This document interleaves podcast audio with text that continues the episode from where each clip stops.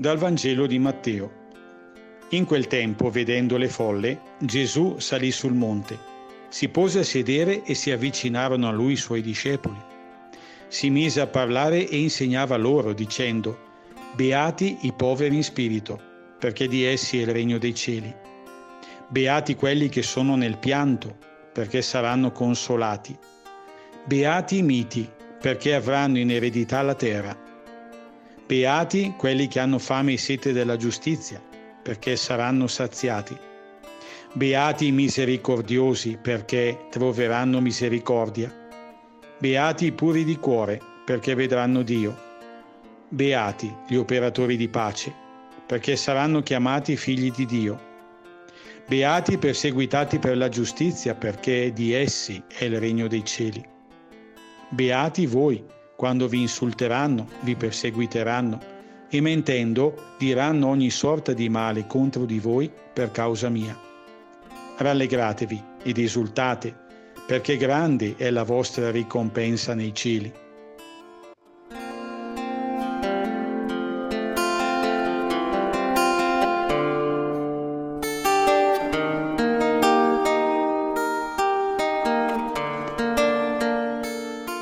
questo Vangelo ci sono molti spunti da meditare e tante cose sono state scritte.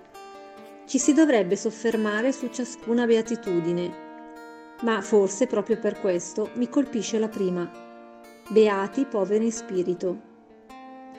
Da qui tutto inizia, le beatitudini e forse anche il mio rapporto con Gesù.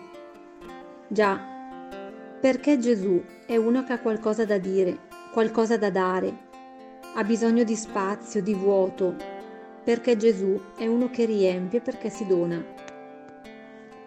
Se vivo superficialmente, posso cadere nella trappola di pensare di non averne bisogno, o ancora peggio, sentirne il bisogno e credere che Lui sia quello che mi può riempire, ma essere troppo piena, troppo attaccata alle mie idee, ai miei progetti, alle mie paure, al mio modo di vedere la vita, insomma a me, per accoglierlo davvero.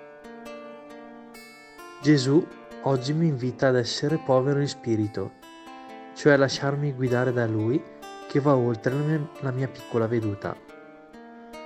La dimensione di povertà interiore mi permette di vedere il regno dei cieli già qui, come una dimensione del cuore che si riversa poi in gesti concreti. Sembra dirmi Molla un po' le tue certezze, così da poter ascoltare di più la mia voce. E quello che succederà sarà che avrai occhi nuovi per guardare la vita. Oggi, nella chiarezza delle mie idee, voglio lasciare poi spazio ad altro che Dio potrebbe suggerirmi.